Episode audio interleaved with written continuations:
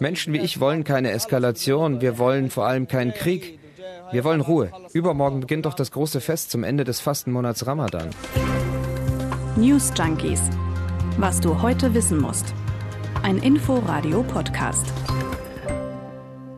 Die Menschen in Israel und im Gazastreifen haben eine schreckliche Nacht hinter sich und es sieht nicht so aus, als würde die kommende besser werden. Der Konflikt im Nahen Osten schraubt sich weiter hoch. Wir haben da ja schon gestern drauf geguckt, wie diese Eskalation entstanden ist, die Zwangsräumungen in Ostjerusalem, die Auseinandersetzung um Ramadan feiern, was da auf dem Tempelberg los ist.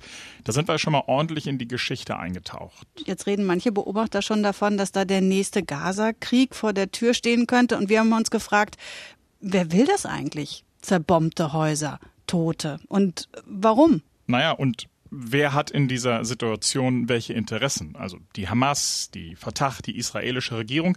All das gucken wir uns heute an. Und wir, das sind Jörg Poppendick und Dörte Naht aus der Inforadio-Redaktion. Heute ist Mittwoch, der 12. Mai.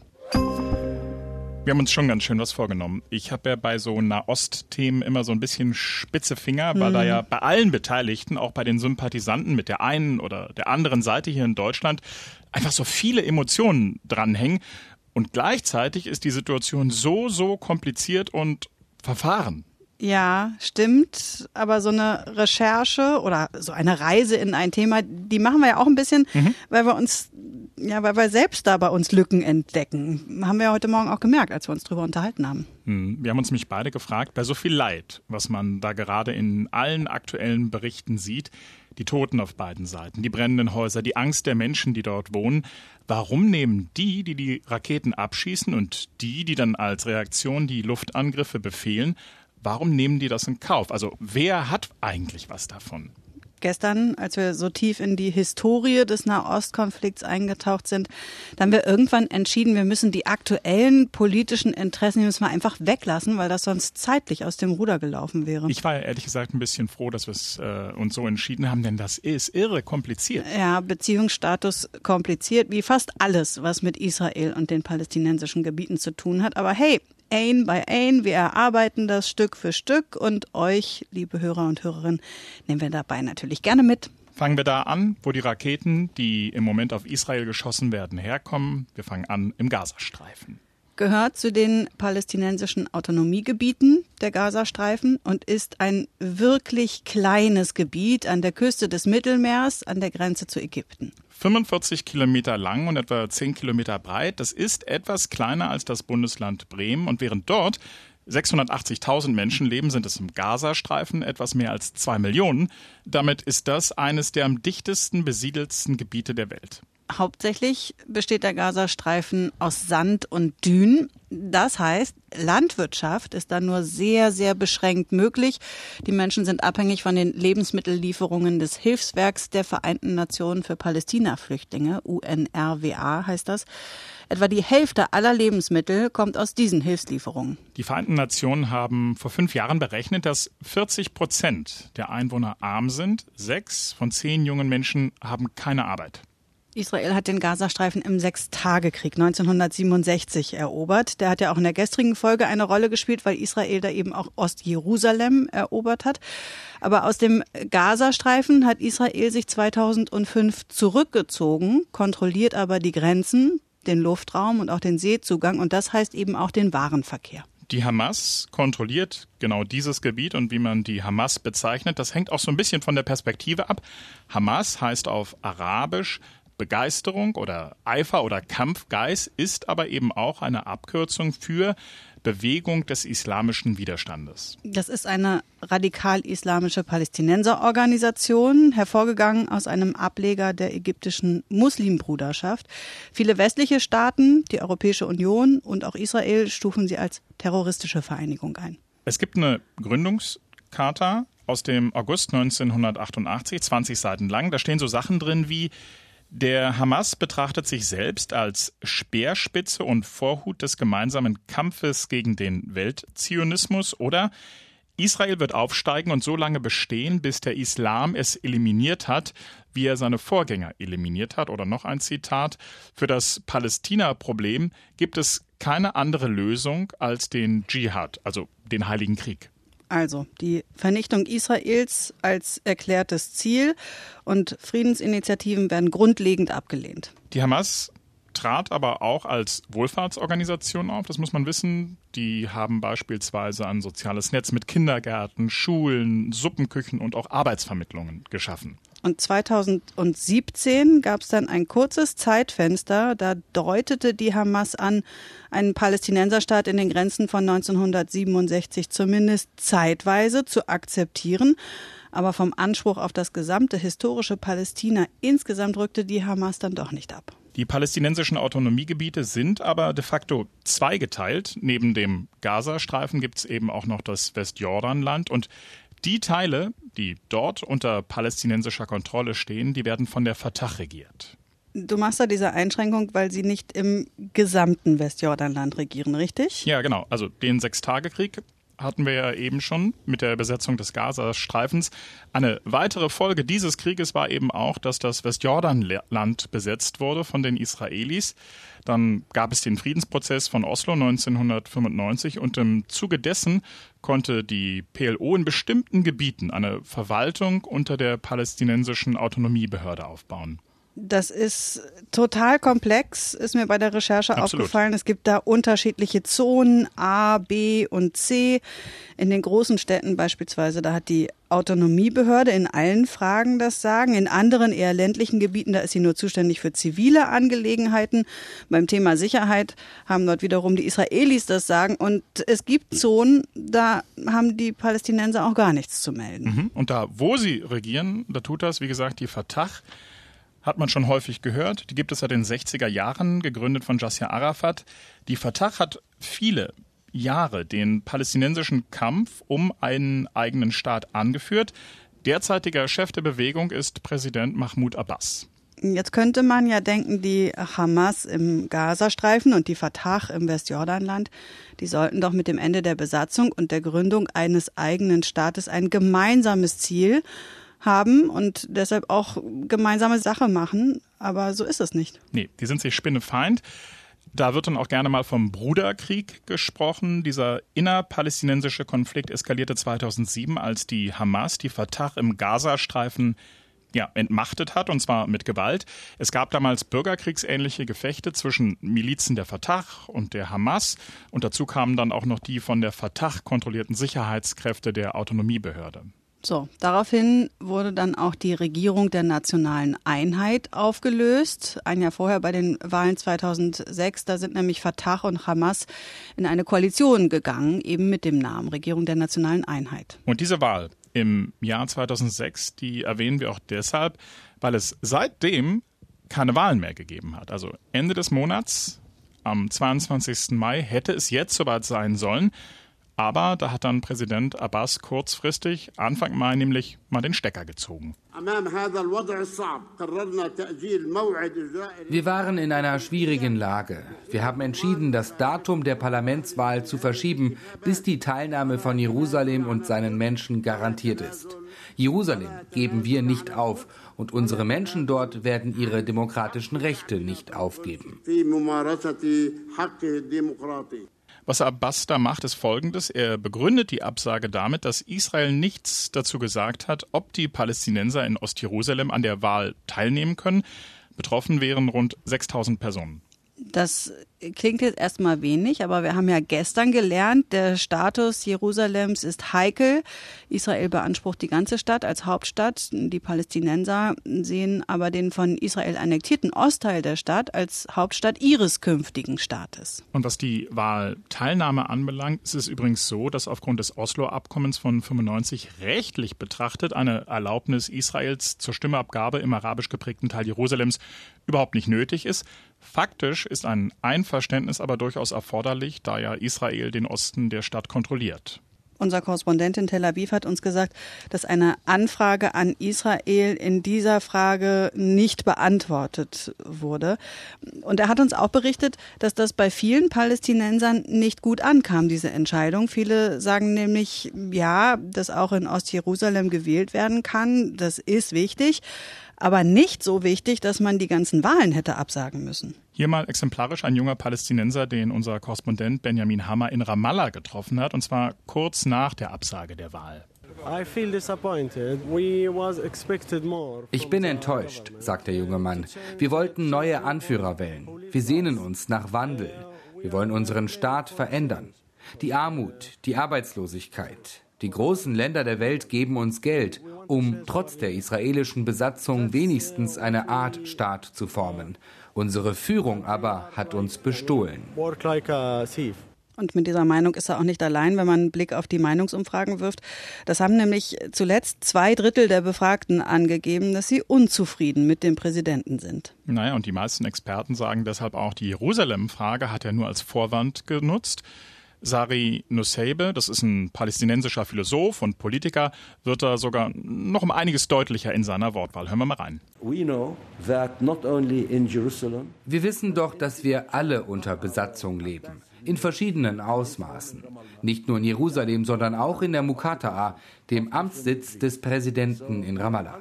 Abbas sagt, dass wir Souveränität erlangen, wenn Israel die Wahl in seinen Postämtern zulässt. Und dass wir keine Souveränität haben, wenn das nicht der Fall ist. Diese Argumentation ist absoluter Schrott. I thought this argument was total rubbish nach dieser Entscheidung, die Wahl nicht durchzuführen, hat es übrigens auch Demonstrationen gegeben in Ramallah und auch im Gazastreifen. Viele Palästinenser haben es offenbar einfach satt, dass sie seit Jahren vom politischen Prozess ausgegrenzt werden. Ja, das ist schon schräg. Also die meisten von ihnen haben noch nie in ihrem Leben gewählt, aber dafür schon drei Kriege mitgemacht mit ja. Israel, also 2008, 2012 und zuletzt 2014. Die Analyse, dass Abbas sich an der Macht festklammert und so dann eine mögliche Niederlage seiner Fatah verhindern will, die ist wahrscheinlich da gar nicht so weit hergeholt. Naja, Abbas gilt als schwach.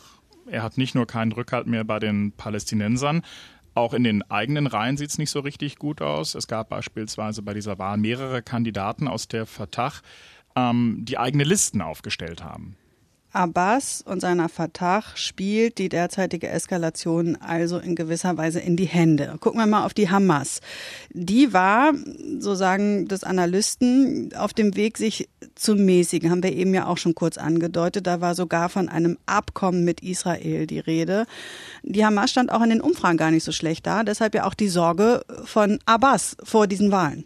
Und dass die jetzt abgesagt wurden, das hat der Hamas überhaupt nicht gefallen. Die hatten schon vor der Absage, also als es noch ein Gerücht war, klargemacht, wo sie stehen. Ähm, die Hamas hat gedroht, dass sie Israel dafür verantwortlich machen wird, wenn es dazu kommen sollte. Tagesschau Online hat mit Peter Lintel von der Stiftung Wissenschaft und Politik unter anderem über die Hamas gesprochen und er sagt, dass die Hamas die Absage der Wahl zum Anlass nimmt, sich wieder auf ihre Kernidee zu besinnen, nämlich die Achse des Widerstands gegen Israel zu sein und ihre Ziele mit Gewalt durchzusetzen. Insofern reagiere sie jetzt auf die aus ihrer Sicht israelischen Provokationen eben mit Raketen. Mike Lingenfelser, das ist einer unserer ARD-Korrespondenten in Tel Aviv, der hat es so auf den Punkt gebracht.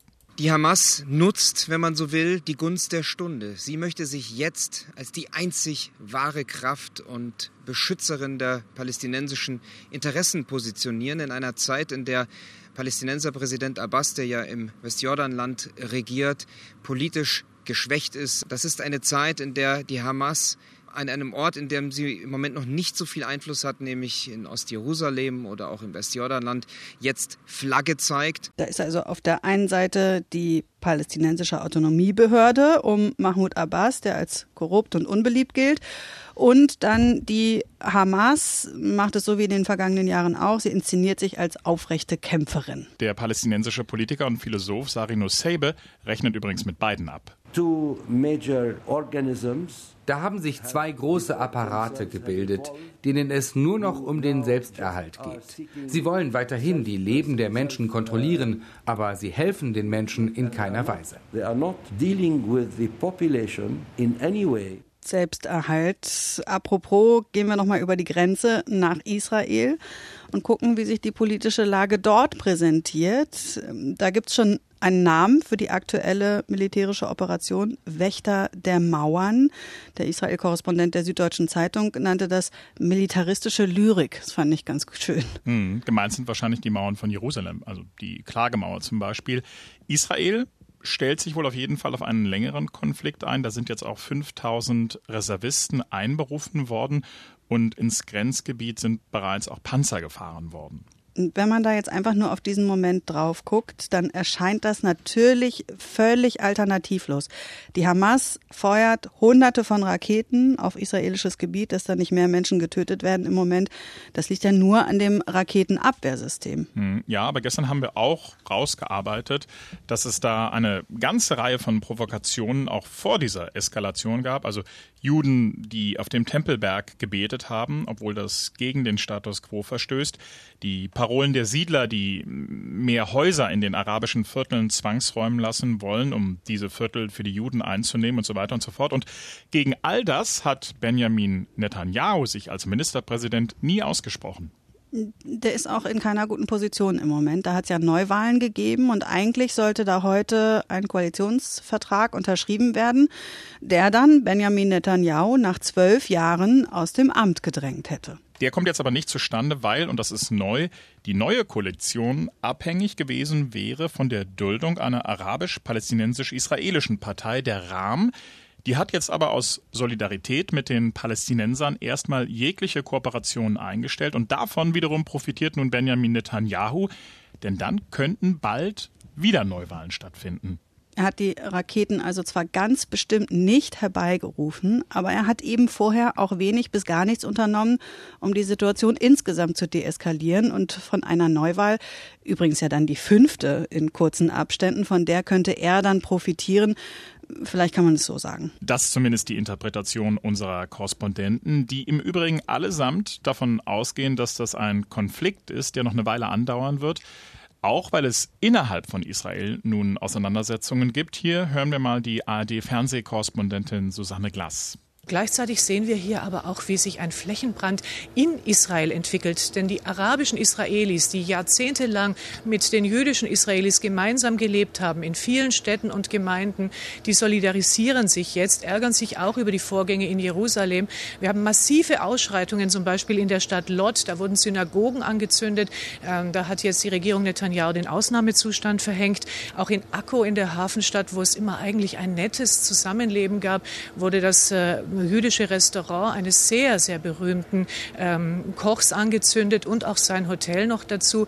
Also man spricht hier mittlerweile von zwei Fronten und dieser Bürgerkrieg im Land in Kombination mit dem Krieg gegen die Hamas, das macht es so besonders gefährlich so besonders gefährlich. Es gibt im Moment im Hintergrund wohl schon Bemühungen, das alles wieder einzufangen auf der Ebene der internationalen Diplomatie.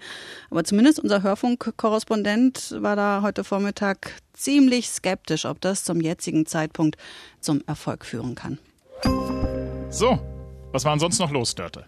Die Bundesregierung hat das Klimaschutzgesetz, das neue, gebilligt. Mhm. Das heißt, bis 2030 sollen die Treibhausgase um mindestens 65 Prozent gegenüber 1990 reduziert werden. Naja, und Deutschland muss schon 2045 klimaneutral sein. Und das heißt wahrscheinlich auch, dass der Kohleausstieg früher als 2038 kommen müsste.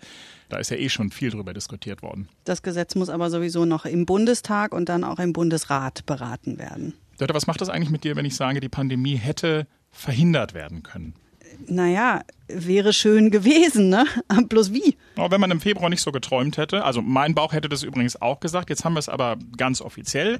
Eine unabhängige Expertenkommission hat nämlich im Auftrag der Weltgesundheitsorganisation einen Bericht vorgelegt und darin heißt es, die Pandemie mit ihren schrecklichen Auswirkungen hätte verhindert werden können.